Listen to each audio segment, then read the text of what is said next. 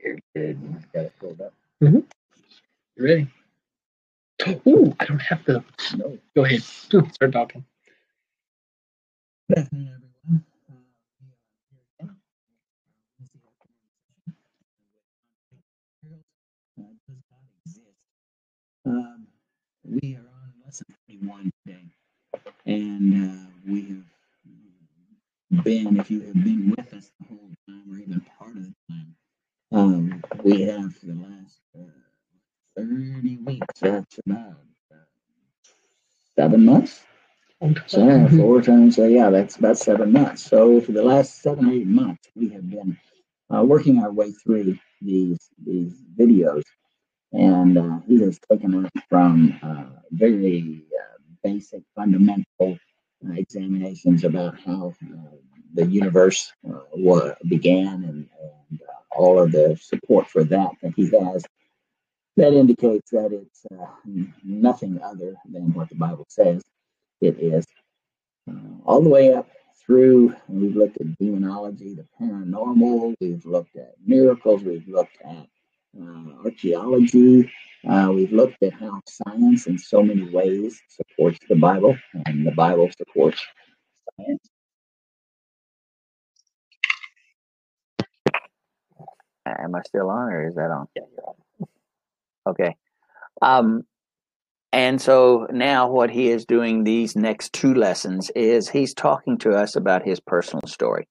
Call it a testimonial, call it whatever you want, but what what he is saying is uh, to us with with this uh, with this particular lesson, these particular lessons, and maybe mm, several uh, before we close out here, is the idea that each of us uh, is responsible for our own salvation. Um, we all know the passage, work out your own salvation with fear and trembling. And I believe he may even mention that one in this lesson today. Um, but there is a responsibility. We can't rely on other individuals to get us to heaven, to teach us God's word um, solely. If there's uh, there's something that we have to do on our part to take that in, and not only take that in, but also practice uh, what we learn.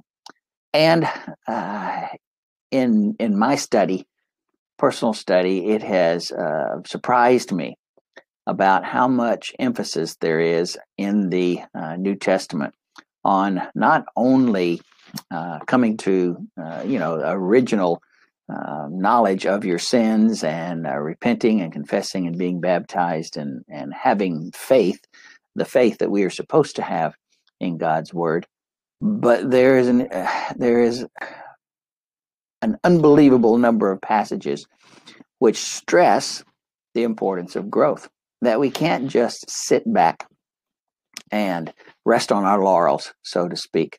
We can't just sit back and and um, take in what comes to us through our hour on Sunday morning uh, or two hours if we come to class um, and and uh, maybe even even another hour or ha- another hour or two hours during during the week. That that's going to get us so far. And, and I'm not judging anyone for that. I'm just saying the Bible it it it suggests is is looking for more than that. We're required to grow, and the only way to grow is to involve ourselves um, in God's Word.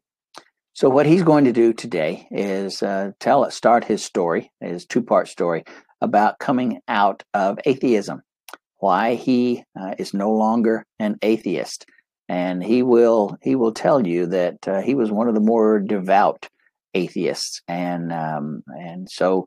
Uh, I'll just let him tell you his story. Uh, we'll go ahead and start. We'll have a few brief comments at the end, uh, but we'll probably be done a little early today.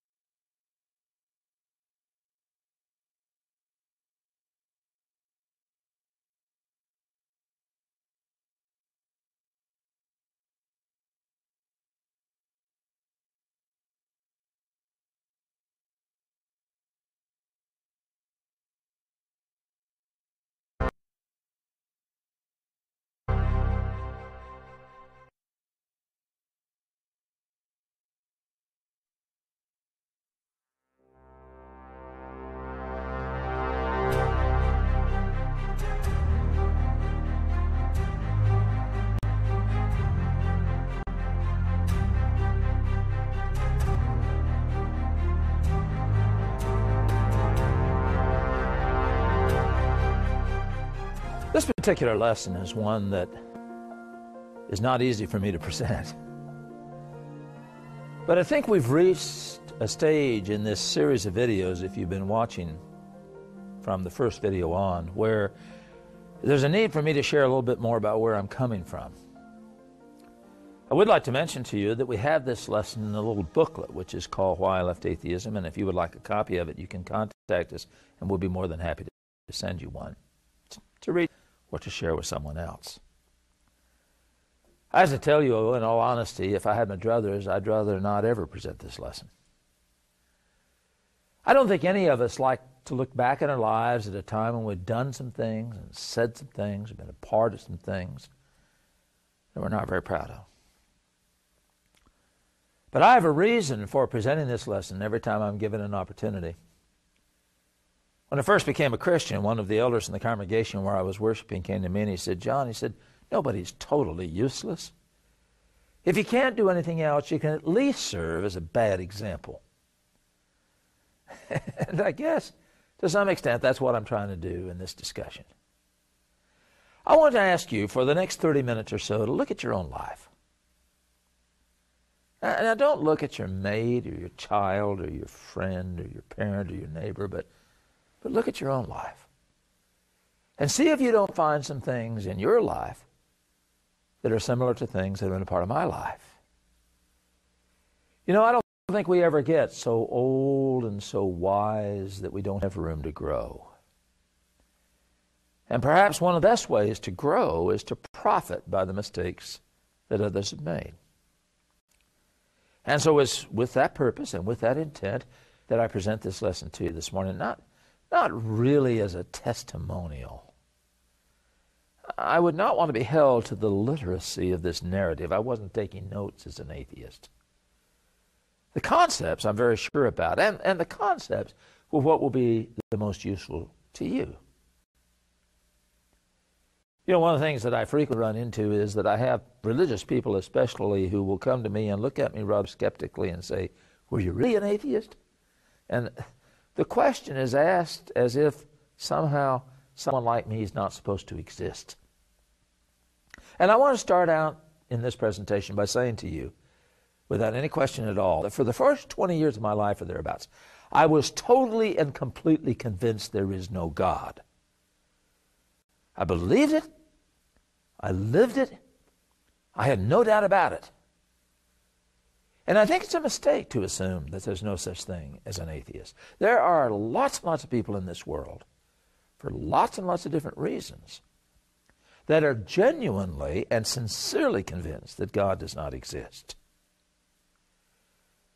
Now, you might say to me at this point, well, why? Why are you an atheist?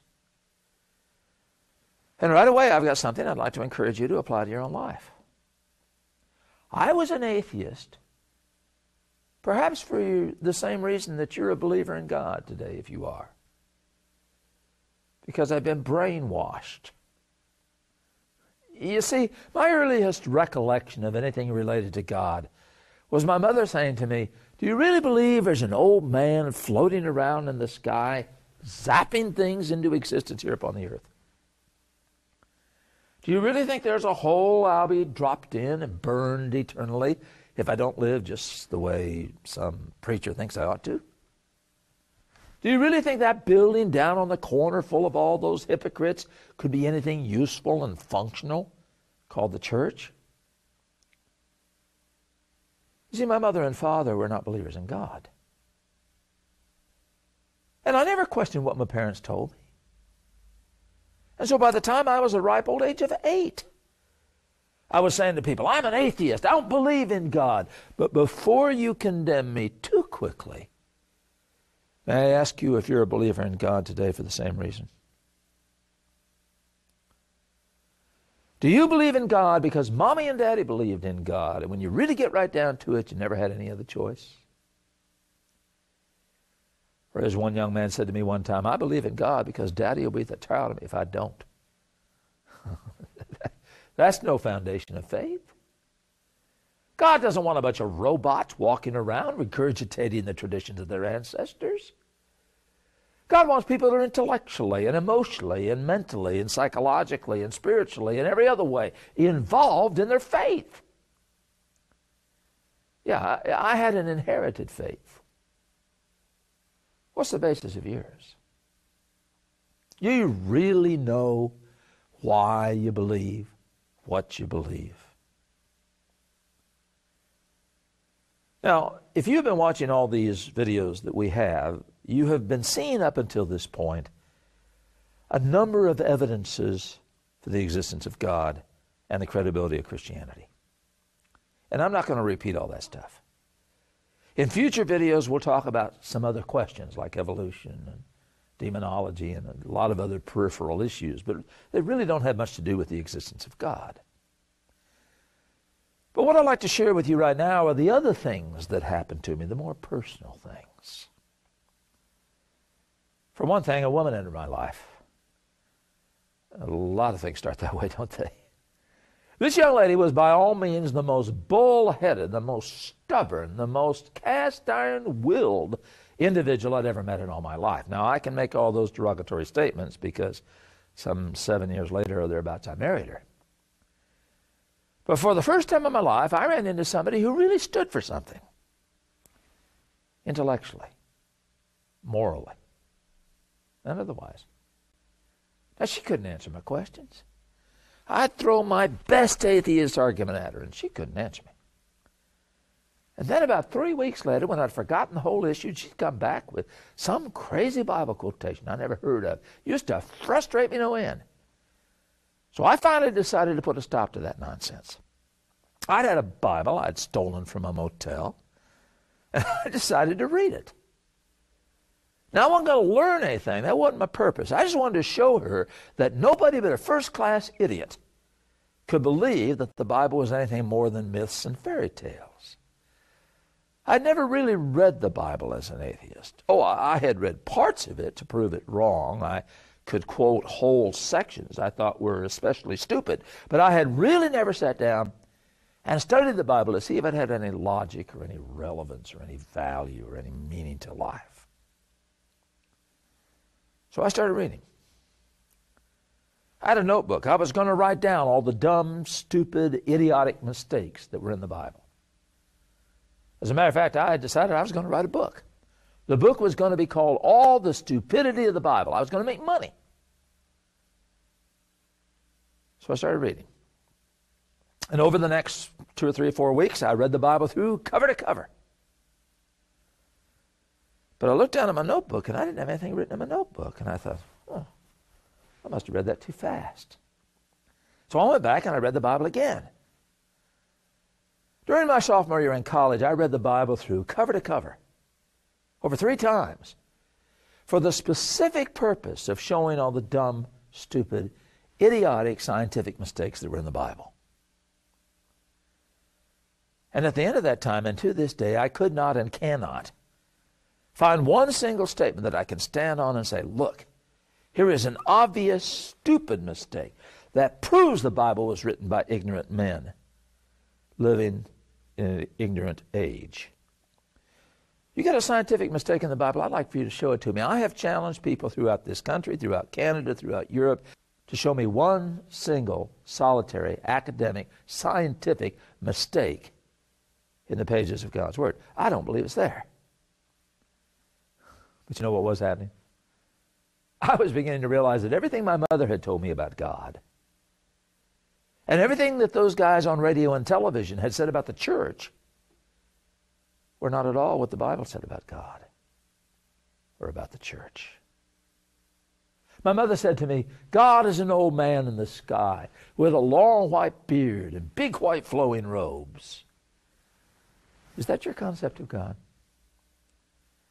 Have you created God in your image instead of the other way around? We spent quite a bit of time on that in an earlier video, and I don't want to belabor the point. But you know, even as an ignorant atheist, I could read things like God is a spirit, and they that worship him must worship him in spirit and in truth, John 4 24. Even I could read that and understand that God was not an old man in the sky. Even I could read things like, Blessed art thou, Simon Barjona. For flesh and blood hath not revealed it unto thee. Flesh and blood didn't do it. But my Father who art in heaven.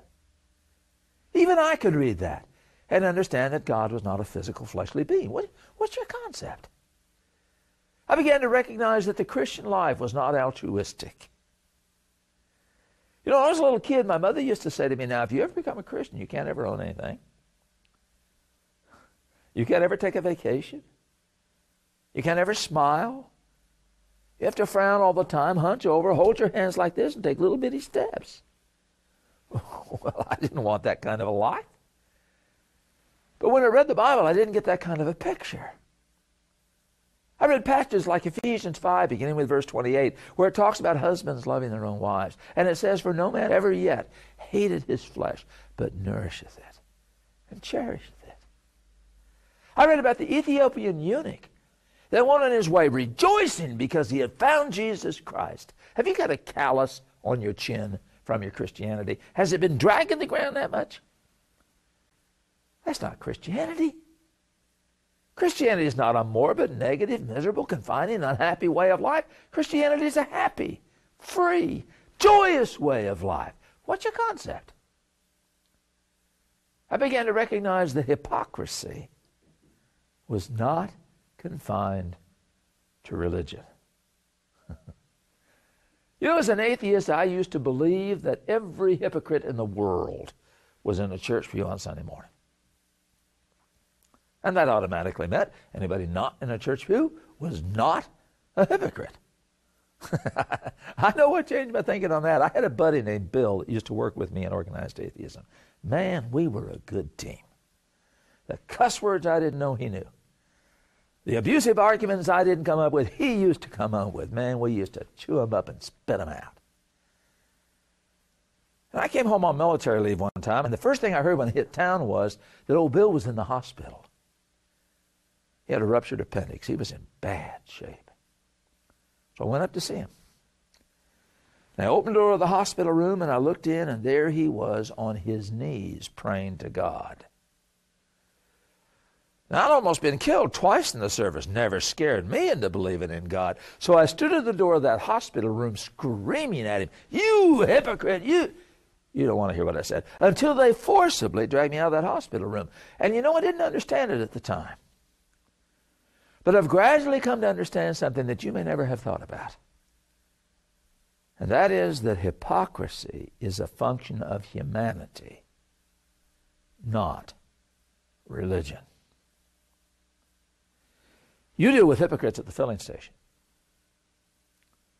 You deal with hypocrites at the grocery store. You deal with hypocrites on the job.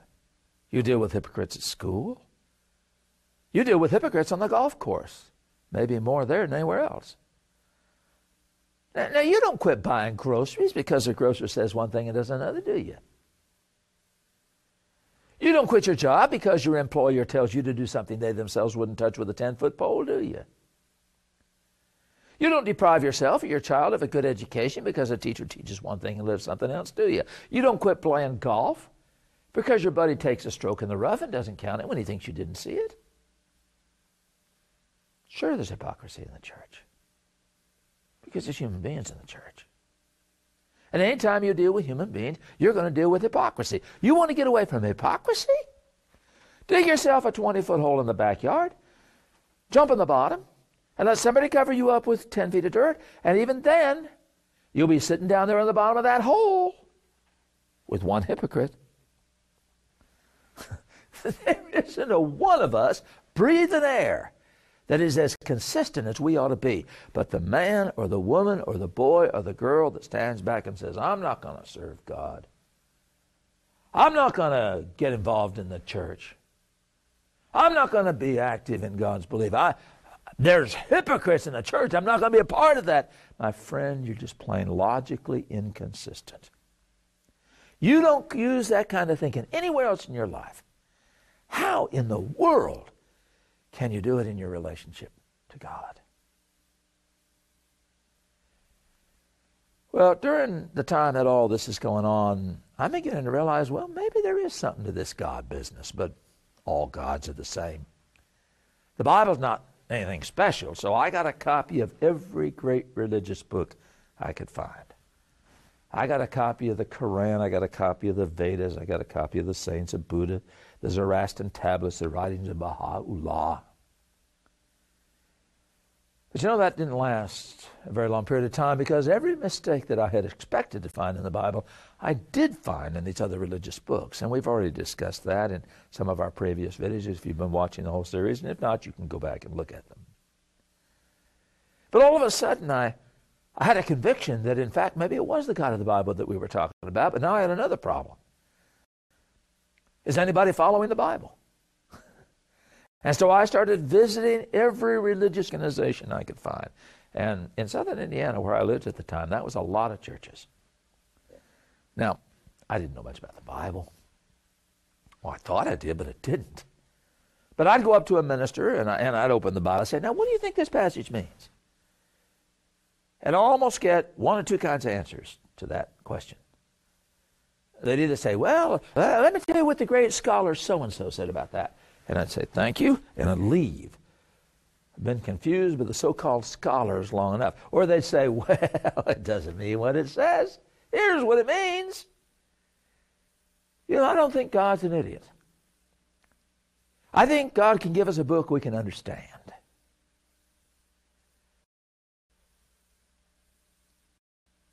Went up to one man one time, a minister. I said, What do you think this passage means? He looked me right straight in the eye. He said, Oh, he said, we don't think in this church. Well, see, that's exactly the problem of organized religion that we have. And we've had people like Jim Jones and Marshall Wade and on and on down the lines, David Koresh, that have been able to do awful things because people weren't doing their own reading and their own studying. One day I happened to be going down 4th Street in Bloomington, Indiana.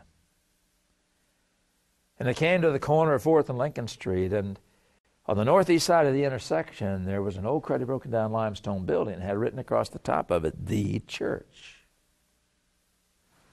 And I had some friends that I knew went in that place, and they were, but I'm looking at that and I'm saying, well, what kind of egomaniacs we got here? And there were people going in and out of this building, and I caught a guy by the arm. I said, Hey, what's the name of this denomination? He said, It's not a denomination, it's just a church. We're just trying to do what the Bible tells us to do. And I said, Come on, don't give me that stuff, whatever you want to call it. What's the name of this outfit? And he said, Hey, it's just a church. We're just following the Bible. I thought, Well, that's pretty weird. Not too long after that, a friend of mine who was a member of that church took me to the services. And I never will forget my first experience at that church. The man that happened to be speaking that evening was a man by the name of Ray Muncy. Ray Muncy was a history department head at Harding University for many, many years. Great scholar, great preacher. But the first words that I ever heard, and what I later learned was the church that's described in the Bible, were these words. He stood up there and he said, Now I want to tell you something. He said, Don't you ever believe anything any preacher says. I thought, well, that sounds pretty reasonable. He went on, he said, Don't you believe anything elder bishop says? I thought, oh, this is getting better by the minute. He said, Don't you believe anything anybody says in the name of religion unless you open the Bible and see that what is being said is right and consistent with what's written in the Bible. And I thought, He doesn't mean that. So after services, I cornered him. Actually, I think I scared him a little bit because I was a pretty ugly looking character at that point. Still am, but I was really ugly then. I opened the Bible and I, and I said, Now, what do you think this passage means? And he said, Well, why don't you read it for me? So I read it. He said, Now, what do you think that means? I told him what I thought it meant. He said, Well, if that's what you think that means, it sure is what I do. And I said, How that happened? And I went to another passage.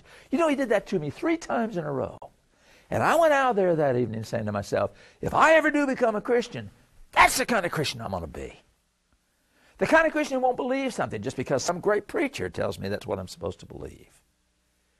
The kind of Christian who won't believe something just because that's what we've always taught about that. And you know something? If I understand the Bible correctly, that's something God expects of every one of us. Do you realize that one of these days you're going to stand before God just like I am? And if I might use an old Indiana basketball cliche on you, when that day comes, folks, it is going to be one on one. There isn't going to be any preacher standing over there spouting scripture for me or for you. There isn't going to be any elder or bishop standing over there saying, Now, God, this one deserves special consideration. It's going to be me and God. It's going to be you and God. Why do you think we read things like, work out your own salvation with fear and trembling? Philippians 2 and verse 12.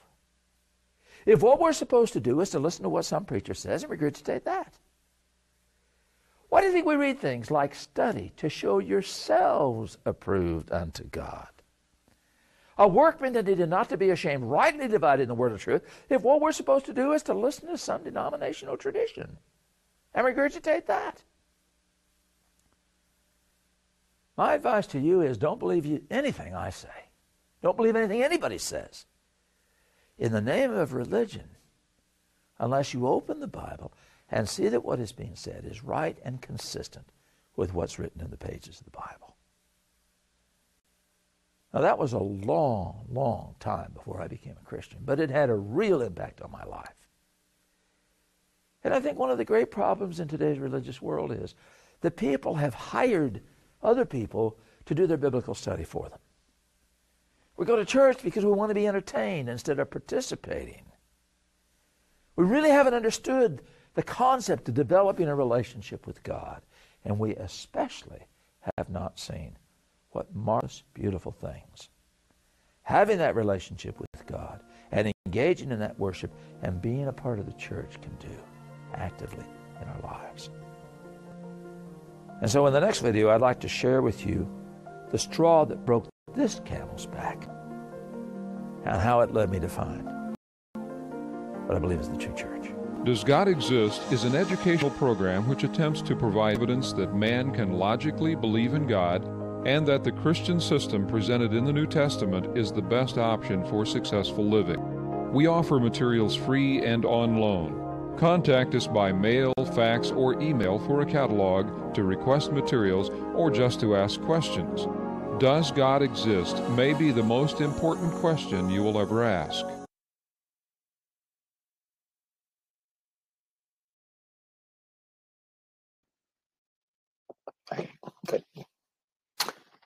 So, uh, you heard what he had to say, at least in the first half of his presentation on, on why he left atheism. He had some fantastic points uh, in there. Um, I know if, if you're listening to this, more than likely um, you um, are a believer. Mm, that may not be true. We may have some listeners that that aren't that are as skeptical as he was, or at least somewhere in that direction. I don't know how you could be more skeptical than uh, Mr. Clayton was uh, in his youth. But the Bible is is an amazing, amazing piece of work. Um, just just to take a step back and and look at what it is. Um, 66 books. How many authors? 30 some different authors. I can't remember exactly. Um, one theme. How can that how can that be? Um, how can 30 some odd people, I wish I knew that number right offhand so I could be more exact, um, over the course of, I think, about uh, 2,000 years, 1,800 to 2,000, no, 1500. 1,500 years or so. Um, yeah, it goes. Well, yeah, we were 1,500 years, from 400, 1,400 to 100 uh, AD. Yeah. Was Moses started writing Independence around 14, Yeah. 40, 1450. Yeah. I was I was thinking Old Testament 1400 to 400 BC, and I was adding those two together to get 18. That's the wrong way to go figure that. Uh, English was my major, by the way. Um, So how can uh, that many people uh, across that many years writing in in so many different eras and covering so many different subjects and and history and all be tied together so tightly uh, with one theme? Um, how can you take all of the Old Testament and then take the New Testament and, as Jesus says, this fulfills all of this.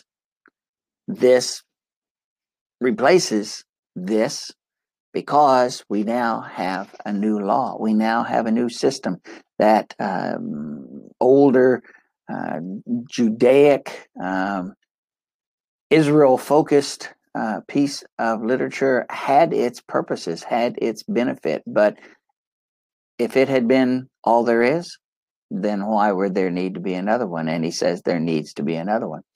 And so we have uh, the New Testament. There is, uh, along with that theme, a, a connectivity that you can find and see and read in the Bible as a whole. You can see prophecies that were made.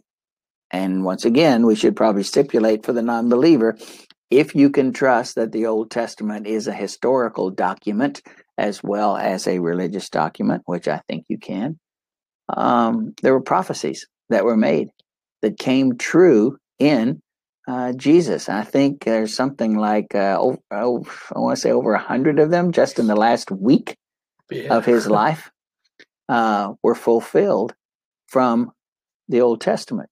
Um, so it's a it's a it's a wonderful wonderful book. We we went through before we started this series a, a study of types, biblical types, where we looked at Old Testament people and institutions and and and things of, of that nature and found that they had a, a an extremely strong connection and comparison to things in the New Testament, Israel, the church, uh, Old Testament characters, Jesus, the tabernacle, Jesus, Elijah, John the Baptist, and and and those those comparisons that are too strong to be coincidental.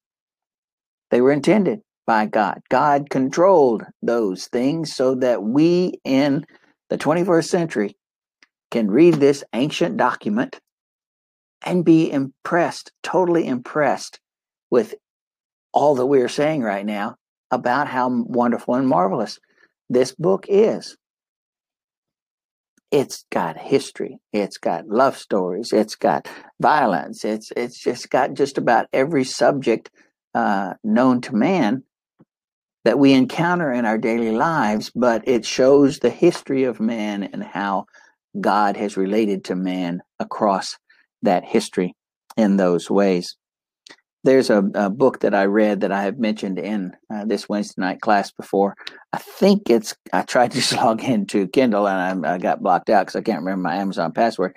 But um, I think the name of it is The Man of Galilee. And what he does is the author, he takes the Jewish mindset at during the first century everything that he can read and understand from a historical standpoint about who the Jews were, what their thinking was at that time, what their religion revolved around, um, how they uh, conceived of life and relationships. And he says there is no way that man, first century man, could conceive of a Jesus Christ. He was so different. And I, I, think I mentioned at the time if you took all of the Old Testament prophecies and laid them, you know, one next to the other and tried to compose a picture of Messiah, how different would Jesus look to that picture? It, it would be phenomenal. They were they were given a promise of a Messiah they talked about you know Isaiah talks about Prince of Peace and you know mm-hmm. uh, all of that, but those are those are kind of vague notions. Uh, we have Isaiah the fifty third chapter, which talks about uh, some of the things that he went through uh, during the time he was on the earth and and uh, suffered on our behalf. But we hear nothing of what his teachings were all about. That comes in the New Testament. and to have the authors, okay, how many authors in the New Testament, uh, Chris? Oh man. Matthew, Mark, Luke, John, uh, Luke and Acts, Paul, John, James, Peter, Jude, Seven or ten. nine, nine, ten, something like that. Once again, um, writing across a span of about 50 years or so in different places, um, give us the most complete picture that we need and that we might ever uh, be able to use of the Son of God who came to this earth to die for our sins. For first century man at that time, he couldn't have conceived of someone like Jesus who taught the way he did. Remember, people said, nobody teaches like this man. And he didn't. So, for the writers of the New Testament to all together conceive of this very consistent character that is presented in the New Testament, um, it just does not make sense that it's not driven and controlled by something above and beyond those individuals. And history tells us that those guys died believing that he is who he says he is. You Absolutely. you don't die for something you know is a lie. So, given the fact that the Bible is such an impressive document, the question that uh, he uh, that Clayton throws out to us: Why don't you study it more? Why do you believe what you believe? Is it because someone led you to your faith? That's good. But notice what uh, notice well first of all what second corinthians um, 1 says.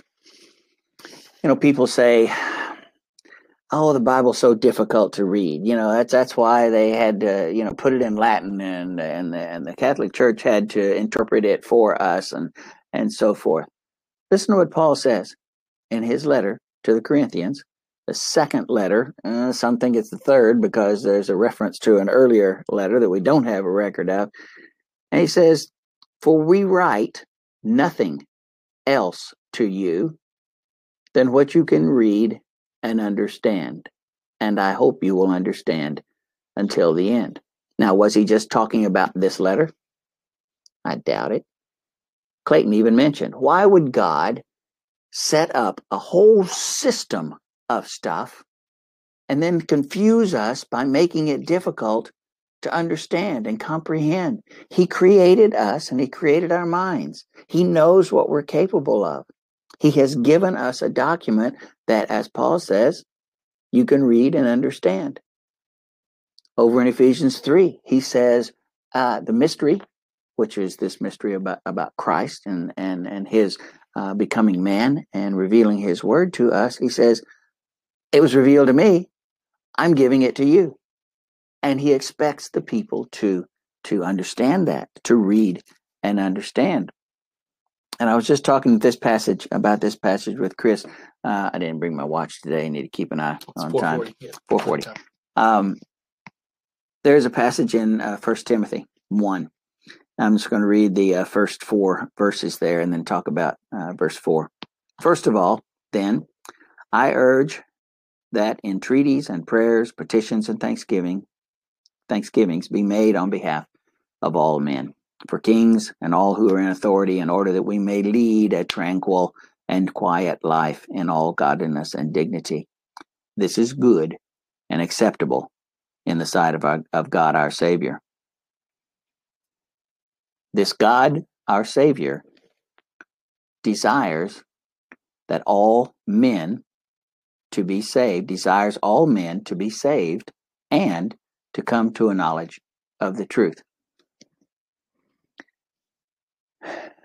Why didn't he say, come to a knowledge of the truth and be saved? Wouldn't that be the most logical sequence of events? Isn't that what the rest of the scripture, the scriptures teach? That we first hear, that we believe, that we act on that belief by uh, changing our hearts and changing our actions through repentance, that we confess that all important confession that, yes, I believe Jesus is the Son of God.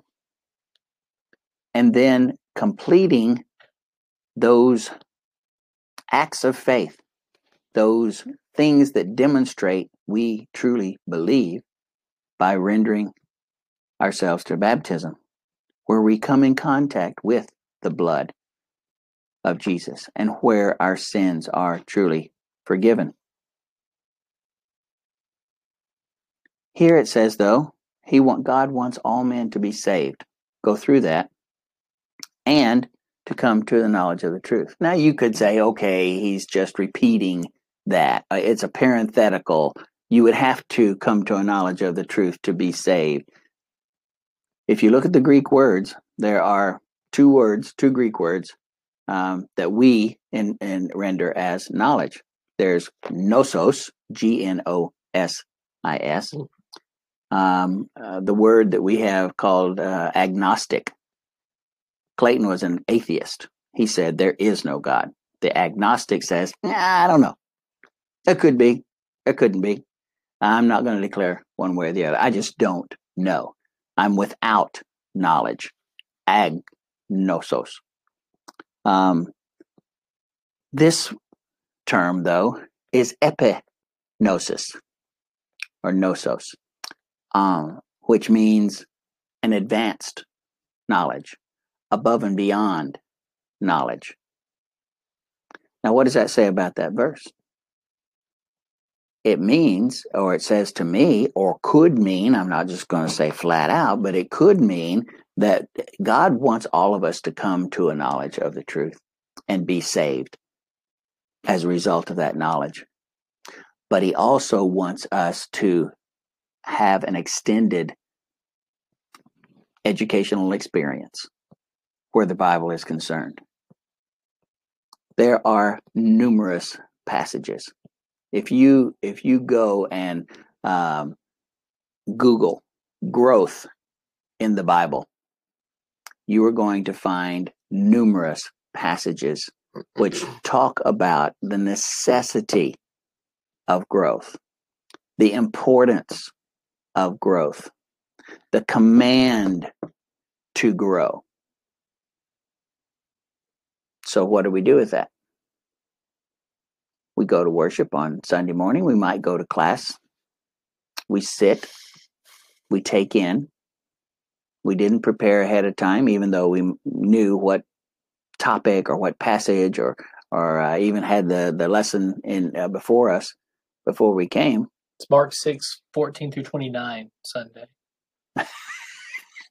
Mark Mark 6, 14 through 29. So if you want to just write that down and read it ahead of time, that way you can check to see if Chris is go. teaching the truth when go. he presents it from from the pulpit. Remember what Clayton said?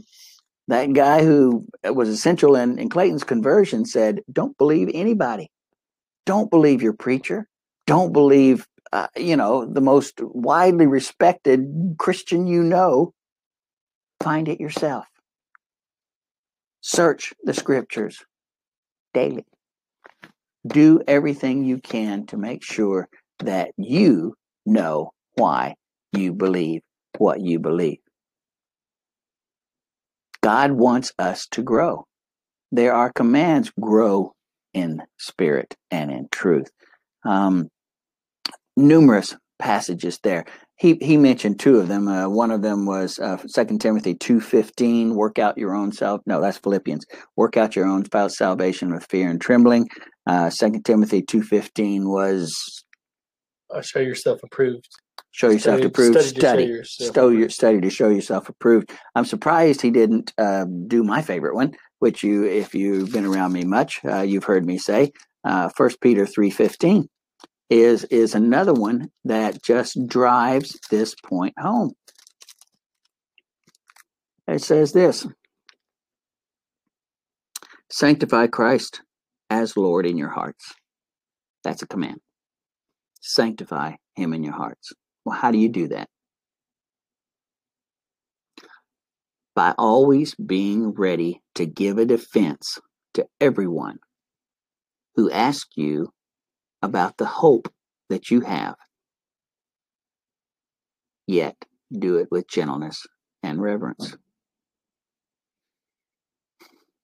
If I can't tell people why I believe other than uh, what I believe, other than just say, well, I was raised in a church and I believe what my parents believe, or um, I heard a good sermon one time that convinced me that it was uh, it was God's will. Um, anything other than I have read God's word, I have studied God's word, I know what God's word says on a wide variety of topics, and I can teach someone the truth about how to become a Christian and how to live a Christian life. If you can't do that and you've been a Christian for any length of time, if you can't do that, number one, there's another passage says that don't be ashamed, rightly dividing the word of truth. I don't think I'm combining two of them there. I could be. But the, one way to be ashamed is to not be able to teach God's will to other people. So, what we have to do is work out our own salvation in fear and trembling.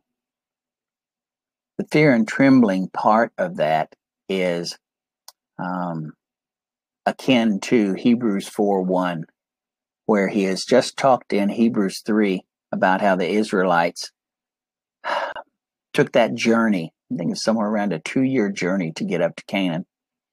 And we're on the verge of going into that promised land, which had been that, that land that had been promised to them by God. The, the spies go in, they say it is a great land. But we can't take it. They're too strong. God had been providing for them for two years, almost two years, in the wilderness to get up there. And they said, we can't do it. And the majority sided with those 10 rather than the two who said we can take it. And so God sanctioned them. He said, okay, you don't want this land. You don't want me to help you take this land. You won't take this land. Go back out into the, into the wilderness until this generation dies off. And we'll have a new set of people who have a stronger faith. So in the third chapter, he talks about how the Israelites blew it. And he says in Hebrews 4 1, take heed be careful. Fear, be fearful lest you fall into that same um, error of unbelief. When we work out our salvation with fear and trembling, it is the fear, it is that respect, it is that reality that we can lose our salvation if we don't appreciate it, if we don't value it, if we don't grow our knowledge of God and his and his word. So many passages that talk about the importance of growth, the necessity of growth, and the command to grow. So, one of the things that we can take from Clay, uh, Clayton's lesson here uh, is he was a guy who was going to show and prove that this Bible stuff was was junk. Not only could he not do that, he ended up converting to Christianity, realizing that since you can't refute it, at least for he for him, I have to believe it, and I think that's that's a, a pretty good uh, way of, of looking at things. Um, but in order to believe it, we have to know it. And so, please, um, I just encourage everyone to um, do what you can to study, to show yourself approved, to be able to offer a defense, an argument, reasons, passages for the hope that lies within you. If you have a hope of heaven, it's got to be based on something other than hearsay. Hearsay is not reliable. God's word is. We need to know it. We need to study it.